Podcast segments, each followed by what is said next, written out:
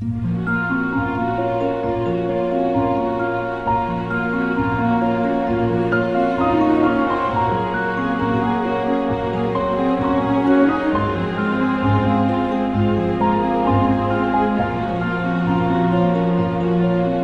nuits de France Culture.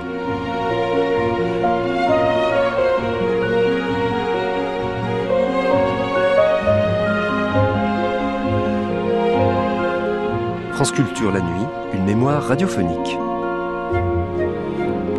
Nous voilà arrivés à un point tellement important de la gastronomie, écrivait Alexandre Dumas dans son grand dictionnaire de cuisine à l'article sur le champagne. Près d'un siècle après, sur les ondes, c'est de champagne dont parlait France Culture en 1971 dans l'émission Les grandes entreprises. Comme l'aurait dit le célèbre moine bénédictin Dom Pérignon quand il aurait découvert la recette du champagne, Venez vite, je bois des étoiles, des étoiles et des bulles de champagne.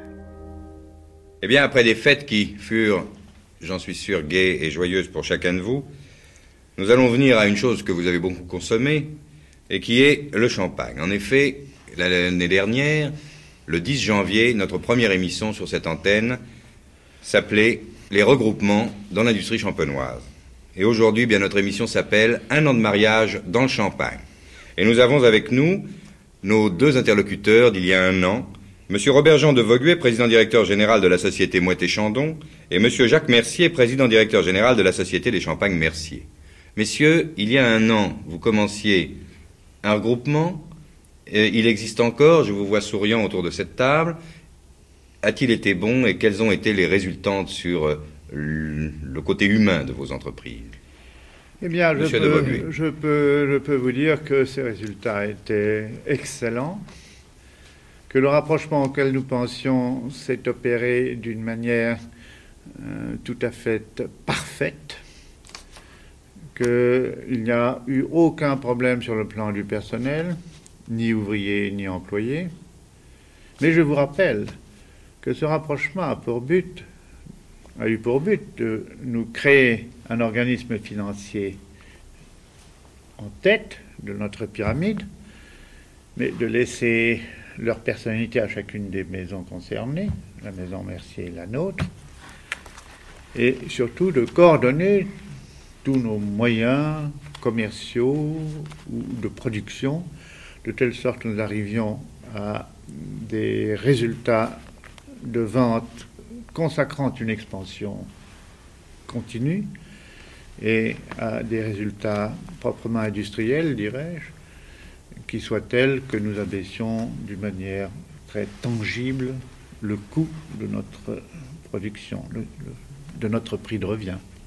Et vous n'avez euh, procédé, ni vous, ni M. Mercier, je pense, à de licenciement de personnel, à tout ce qui est l'appréhension dans des rapprochements. Oh, absolument pas. Absolument pas. D'ailleurs, nous avions pris l'engagement vis-à-vis du personnel. Le personnel avait été informé avant même que ne soit officiel la, la nouvelle de notre rapprochement nous avions pris l'engagement auprès du personnel que de toute manière, jamais le rapprochement entre les deux maisons se traduirait par un licenciement quelconque. Nous comptons par contre sur l'expansion pour assurer le plein emploi, ce qui est tout à fait dans la bonne règle du jeu, je crois.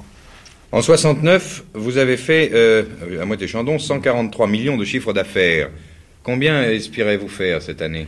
Oh, nous, sommes nous avons une augmentation du chiffre d'affaires que je ne peux, encore, peux pas encore chiffrer d'une manière définitive mais qui tourne autour actuellement entre 25 et 30% sur l'an dernier. Vous dépasserez 180 millions. Nous irons probablement autour de 180 millions. Et chez Mercier eh Bien, écoutez, notre augmentation euh, suit dans des proportions euh, moindres que celle de Mouette, mais nous avons augmentation quand même. Et, ceci m'amène à faire une réflexion. Euh, je ne crois pas que le succès de notre rapprochement soit dû uniquement à la question de notre taille.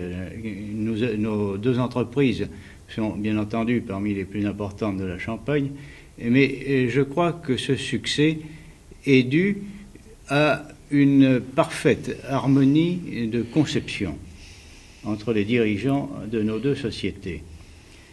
Euh, en effet, M. de Voguet euh, vient de vous le dire, il n'y a pas eu entre nous absorption d'une société par l'autre, il n'y a pas eu juxtaposition de nos entreprises, mais bien euh, création d'organismes nouveaux qui sont issus d'une politique financière commune, car je pense qu'une fusion, un rapprochement, n'a de chance de succès que pour autant qu'il est basé sur une notion de rentabilité. Or, dans le rapprochement Moët-Chandon-Mercier, cette rentabilité n'a jamais été perdue de vue et nous a permis de déboucher tout d'abord sur une logique commerciale sur laquelle nous pourrons nous étendre plus longuement, à moins que M.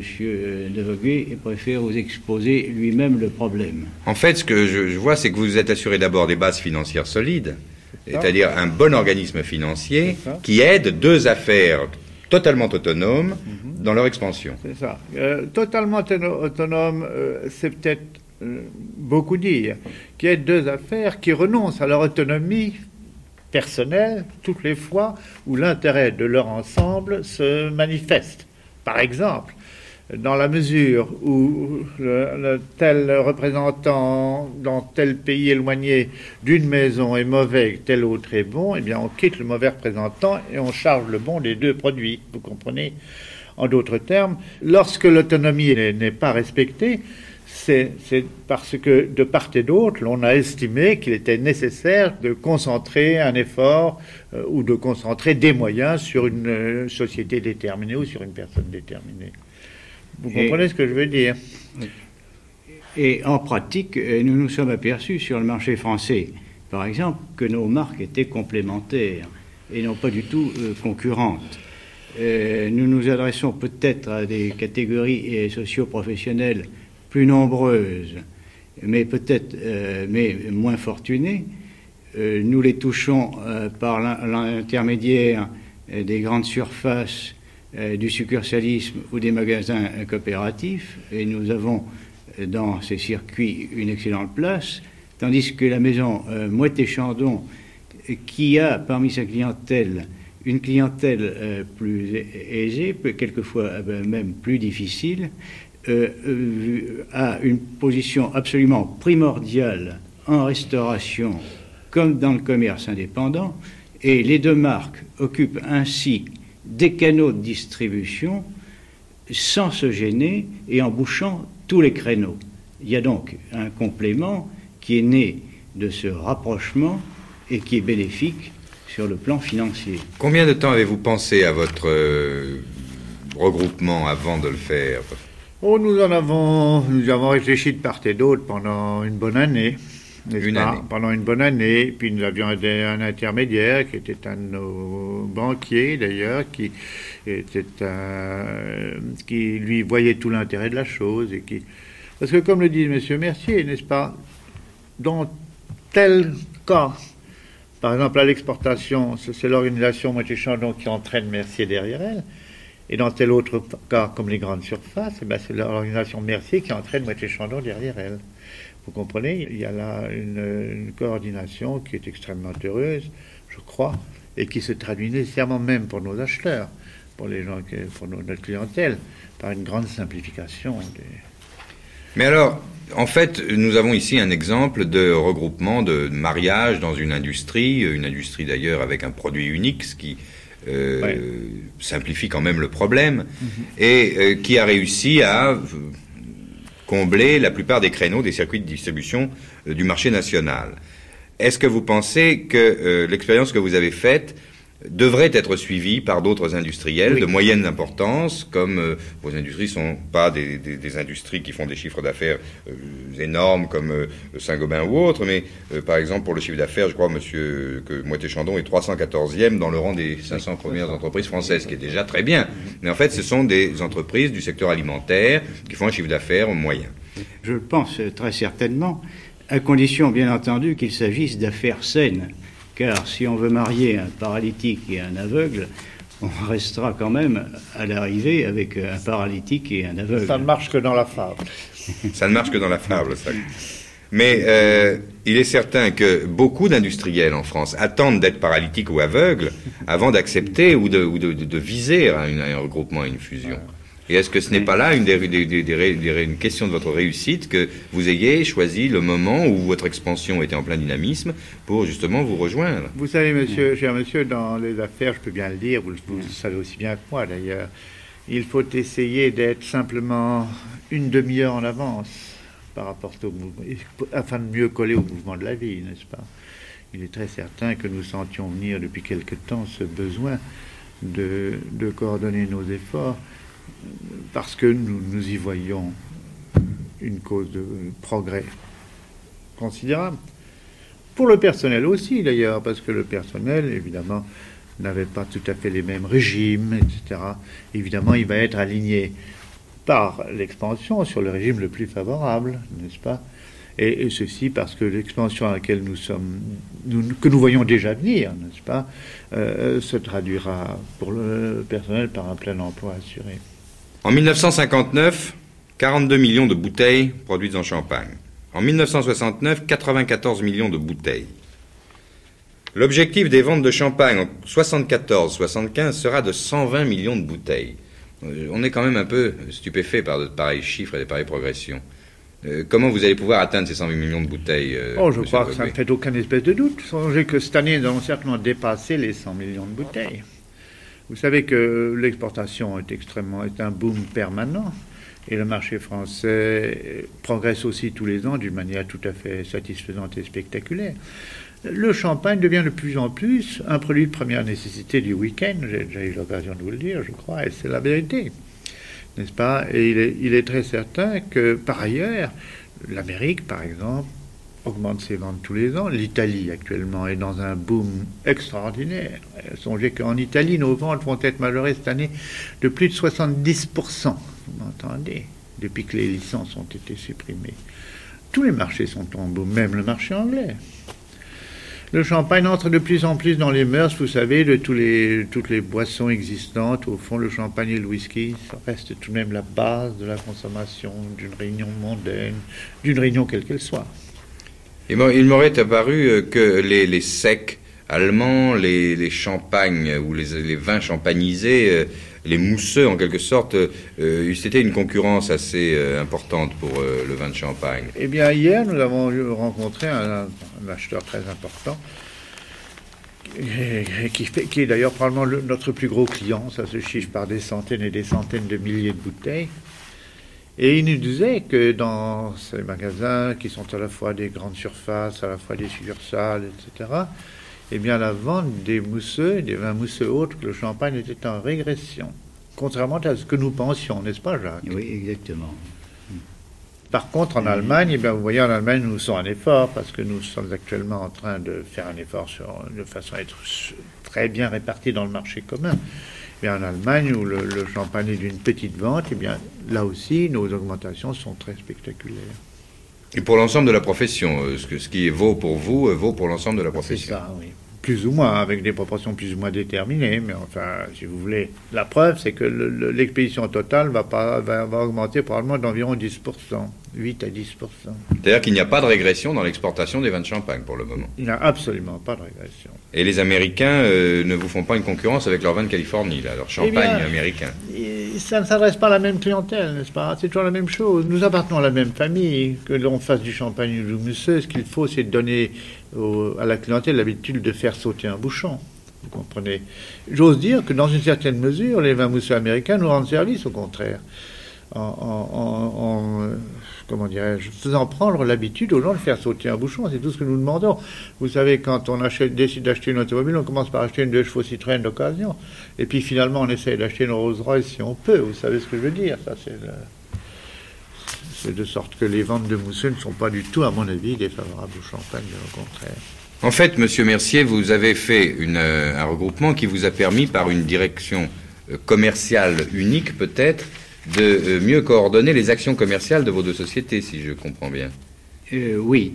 Euh, mais bien entendu, le succès, encore une fois, est venu de la présence à la tête de ces comités de coordination que nous avons entre nos, maisons.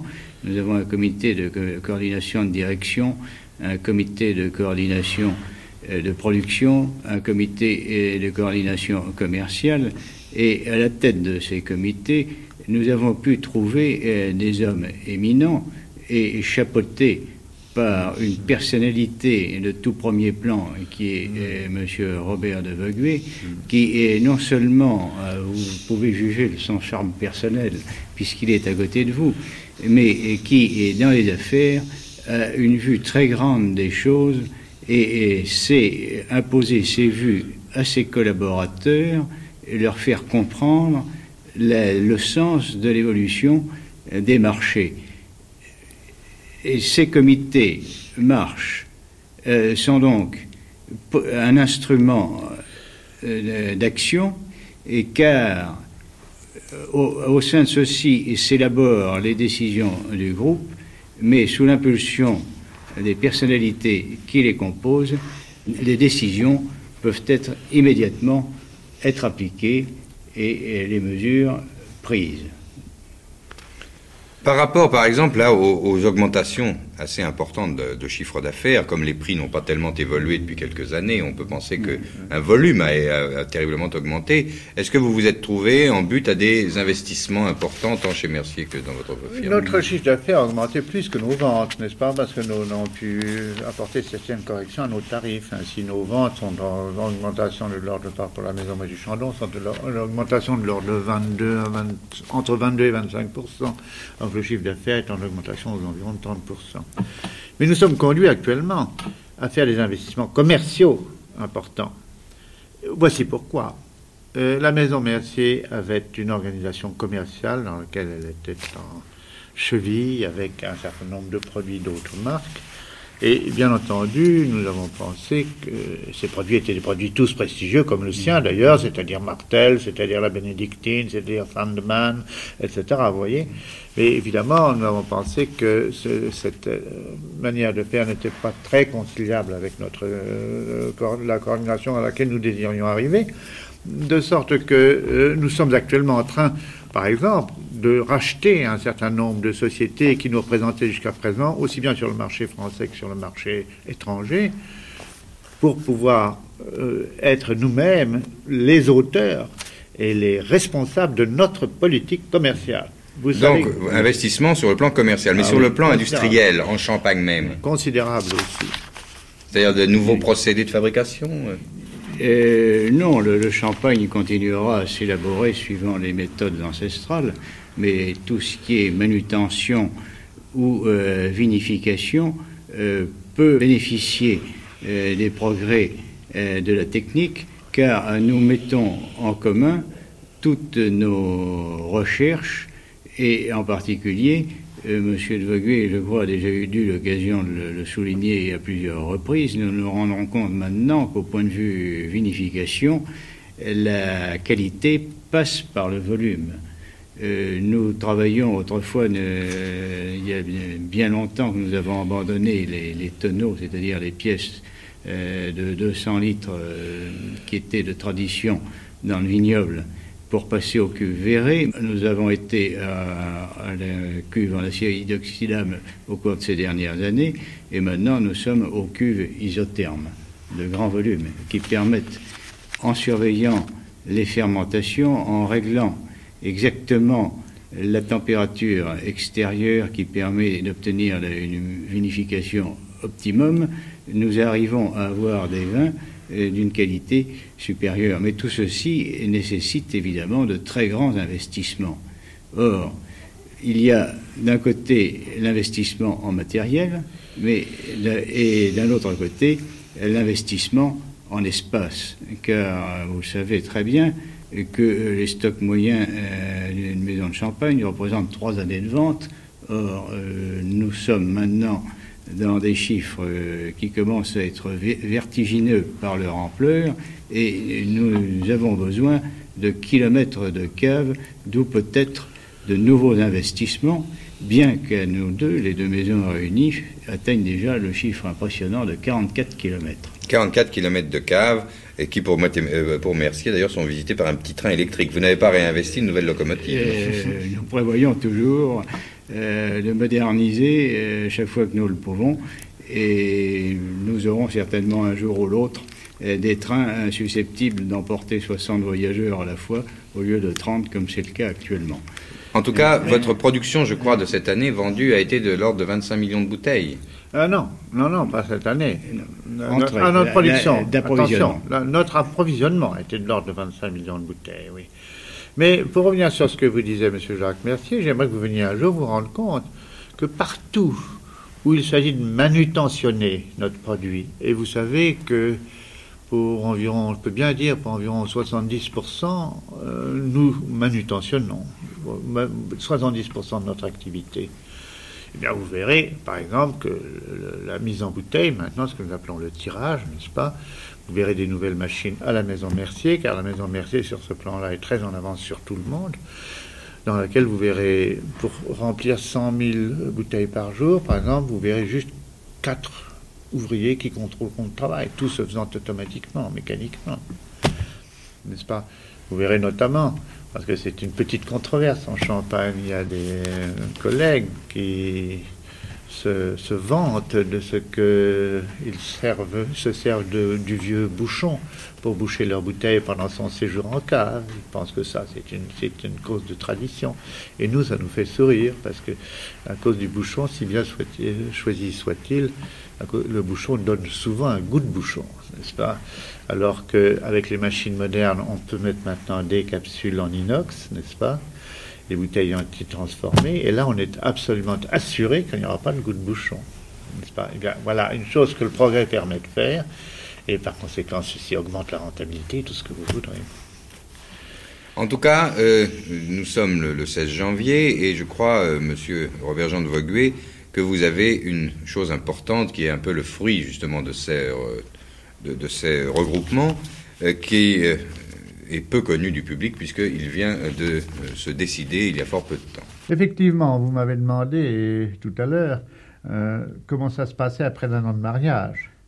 Eh bien, je peux vous dire qu'effectivement, comme vous l'avez vu dans la presse, nous avons fait un bel enfant. Cet enfant étant une association exactement du même type que de, ce que nous avons fait avec la maison Mertier, un rapprochement exactement du même type avec la maison NC. Nous avons fait cela parce que, d'une part, je pense que ça donne à notre groupe une alliance de noms prestigieux, connus dans le monde entier. Vous savez que la maison NC est une très ancienne maison de cognac. Elle a été fondée en 1765. Elle est mondialement connue au point qu'elle exporte 90% de sa production. Et elle a cette autre caractéristique qui nous plaît à Jacques Mercier comme à moi-même, c'est qu'elle est toujours restée dans les mains de la même famille depuis sa fondation, comme nous autres. De sorte que, si vous voulez, dans ce rapprochement, nous voyons des éléments positifs sur le plan des affaires, mais aussi des éléments extrêmement positifs et agréables sur le plan des relations humaines. Nous avons la même conception des affaires, la même manière de traiter le personnel, la même conception un petit peu d'avant-garde, dirais-je, de, de, de, régler les rapports sociaux de l'entreprise. Et enfin, alors sur le plan des capitaux, nous représentons maintenant un ensemble qui va se capitaliser à des sommes très importantes. Quelles sommes à peu près? Euh, Je pense que euh, actuellement, l'ensemble de notre groupe se capitalisera autour de 100 milliards d'anciens francs ce qui commence à compter. Pas? De même que les chiffres d'affaires sont des chiffres d'affaires qui cette année sont de l'ordre de 50 milliards pour le groupe. Donc ça nous, donne des dimensions internationales, vous comprenez, et, nous sommes très heureux de penser que les, les, produits les plus prestigieux de la production française sont unis dorénavant et se présenteront ensemble dans le monde entier. Vous donnez là une preuve aux industriels de famille, n'est-ce pas, enfin d'affaires de, famille, une preuve de, que l'innovation est possible même dans des secteurs où le produit ne peut pas permettre beaucoup d'innovation. Oui. Dans la gestion. je crois en effet que dans la compétition euh, nationale et internationale, il faut se présenter en force et non pas. Euh, je crois que euh, c'est le président Chaban-Delmas qui l'avait dit un jour ne soyez pas des curiaces, mais au contraire, groupez-vous pour être plus fort, pour avoir un maximum de pénétration et d'impact. Et je pense que cette alliance que nous venons de conclure avec la maison ici, justement, nous place, comme vient de le dire le président Novagué, dans la position d'une entreprise multinationale ayant une possibilité d'attaquer, de mener de front la prospection et la diffusion de ces produits prestigieux que nous sommes sur tous les marchés du monde. Dans notre émission du 10 janvier 70, euh, nous avions eu des réactions dans la presse fort aimables d'ailleurs et fort euh, intéressantes, et des réactions à l'échelon de l'environnement, c'est-à-dire des individus. Euh, quels sont maintenant l'avis de vos concurrents, de, de, vos fournisseurs et tout ça par rapport à la profession, à l'ensemble de la profession? Par rapport à la profession, il est très certain que la profession constate que nous devenons encore plus importants que nous l'étions déjà, n'est-ce pas? Mais elle s'en rend bien compte que pour elle, c'est une protection. Parce qu'il est très certain que euh, nous la mettons à l'abri, certainement, d'une concurrence nocive, je veux dire par là d'une concurrence à la baisse, par exemple, étant donné que c'est une, c'est une politique que nous n'avons jamais suivie, que nous ne suivrons jamais. Nous la mettons à l'abri aussi de tous les problèmes que l'on rencontre dans les grandes surfaces. Je ne veux pas les détailler ici parce que, n'est-ce pas, Jacques, c'est surtout votre clientèle et c'est une clientèle à laquelle nous tenons beaucoup. Mais enfin, vous avez vu comme moi que quand vous voyez apparaître l'un de ces grands organismes de distribution, eh bien, il y a un remue-ménage sur les prix qui entraîne souvent des conséquences désagréables vis-à-vis du commerce traditionnel, par exemple. Eh bien, il est certain que sur tous ces plans-là, nous allons avoir une politique très coordonnée, n'est-ce pas? Est-ce que dans la profession, vous sentez euh, certains désirs de, euh, gros, de regroupement euh, parmi certaines marques? Pas jusqu'à présent, non. Pas jusqu'à présent. je pense que, si vous voulez, il y a une maison qui est la maison Tétagé, n'est-ce pas, qui a, qui a fait sa diversification dans la branche hôtelière, un petit peu dans la banque aussi. Évidemment, elle a beaucoup moins de moyens que nous et elle est beaucoup plus modeste dans ses dimensions. Vous avez la maison Moum qui a repris le contrôle de, de Perrier-Jouette. En dehors de ça, je ne vois pas grand-chose parce que l'on est encore très particulariste en Champagne, vous savez. Et je dirais plus, l'on pense qu'il faut rester dans une tradition qui, à mon avis, est une tradition étriquée, par laquelle surtout on reste bien replié sur soi-même, comment dirais-je, à, penser que toute extension des affaires pourrait conduire à, un galvaudage de la marque. Vous êtes un produit de luxe, il n'y a pas absolument pas de problème, nous malgré un produit de luxe, oui, nous sommes un produit de luxe. Mais remarquez qu'à cela, nous répondons, nous répondons que euh, je crois que c'est notre groupe, et puis c'est notre groupe qui vend de loin la plus grande quantité du champagne de grand luxe. En fait, pour l'agriculteur, nous avons malheureusement très peu d'auditeurs agriculteurs, mais pour les viticulteurs, vous êtes une garantie d'écoulement de, leur, euh, de la totalité de leur production. C'est un secteur agricole où les problèmes euh, agricoles généraux ne se posent pas. Mais j'ai eu l'autre jour la réunion du personnel de la maison et je leur disais qu'effectivement, euh, cette nouvelle alliance augmentait encore la sécurité de leur emploi pratiquement, n'est-ce pas? Parce qu'il est certain que avec les, la, surface financière que représente notre groupe maintenant, il faudrait que nous gérions bien mal l'entreprise ou l'ensemble des entreprises pour ne pas trouver toujours tous les crédits que nous voudrons. Qu'est-ce que vous voulez quand on représente 100 milliards Évidemment, quand on demande un milliard, c'est une goutte d'eau. Vous comprenez ce que je veux dire? Une question de proportion. Oui, et alors ça nous conduit à des, des, principes de gestion beaucoup plus élaborés, et notamment de travailler sur plan, sur budget prévisionnel chose qu'une petite entreprise réalise difficilement. Nous sommes donc en, position de meilleure euh, compétitivité, de meilleure productivité, et la logique commerciale qui a été à l'origine de notre premier rapprochement avec la maison Moitié Chandon se traduit par un succès financier. Car, encore une fois, euh, au départ, il, y a la notion de rentabilité et qui, doit présider à toute association et à tout rapprochement. Et puis vous avez maintenant probablement avec euh, NC et vous deux euh, un des réseaux commerciaux les, plus importants au monde. Enfin, je précisons, précisons, bien les choses. Actuellement, il ne s'agit pas de fusionner les régions commerciaux. non, mais vous pouvez vous appuyer, les études de marché vous seront facilitées. Mais, il se trouve déjà qu'avec NC, nous avons beaucoup d'argent commun n'est-ce pas? Notre, L'Amérique est pour nous un très gros débouché, pour la maison NC un énorme débouché aussi. On dit que la maison NC vend, je sais pas, 4-5 millions de bouteilles en, Amérique. Vous voyez ce que ça représente. nous avons le même agent, depuis de fort longtemps d'ailleurs, un agent avec lequel nous travaillions déjà en 1825. C'est curieux. Eh bien, pérennité. Eh bien, écoutez, messieurs, je vous donne rendez-vous, si vous le voulez bien, l'année prochaine, à la même époque, eh ben, avec M. N.C. cette fois. Très volontiers. Nous, aurons peut-être de nouveaux enfants d'ici là. je vous le souhaite.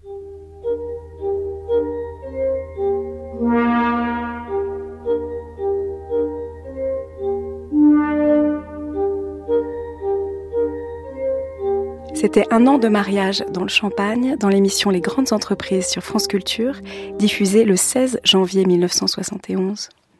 À la radio, l'éphémère est éternel. Vous pouvez réécouter éternellement cette émission à télécharger sur le site franceculture.fr à la page des nuits de France Culture.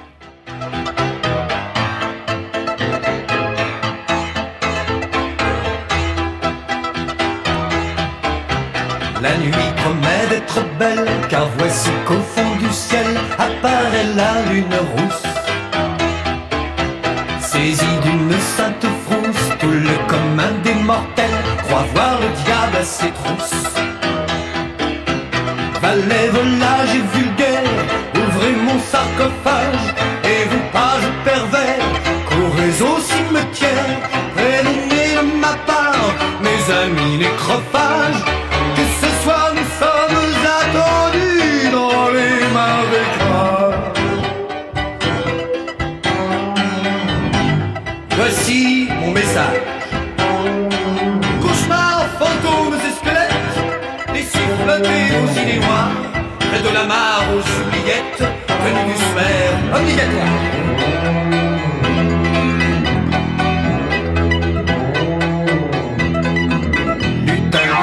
Feu follet, elfe faune et farfadet, c'est Fred mes grands carnassiers.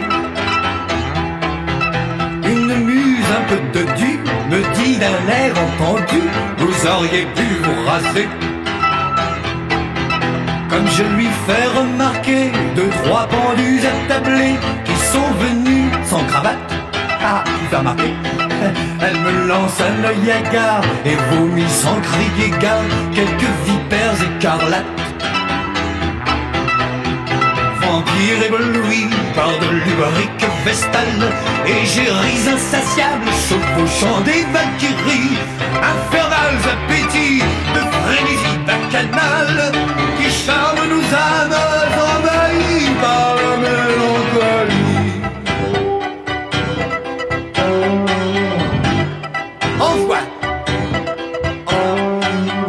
Joufflu, bouc émissaire, gargouilleuse émue, fière, gorgone Laissez ma couronne aux sorcières et mes chimères à la licorne.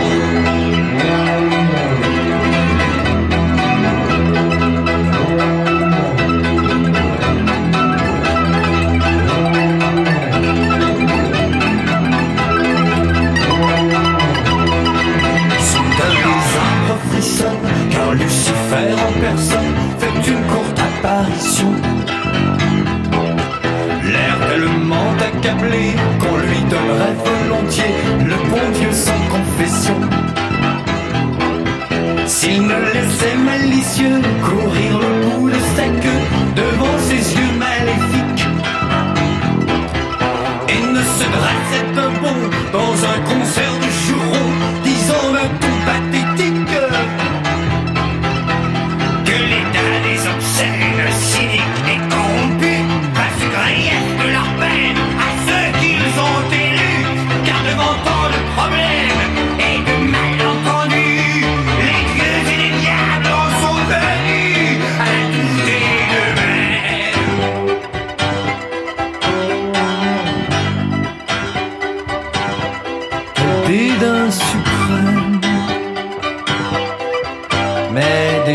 ciel. Esprit, je vous remercie de m'avoir si bien reçu. Caché, lugubre et bossu, déposez-moi au manoir et lâchez ce crucifix. Décrochez-moi ces gousses d'ail qui déshonorent mon portail et me cherchez sans retard. L'ami qui soigne et guérit, la folie qui m'accompagne et jamais ne m'a trahi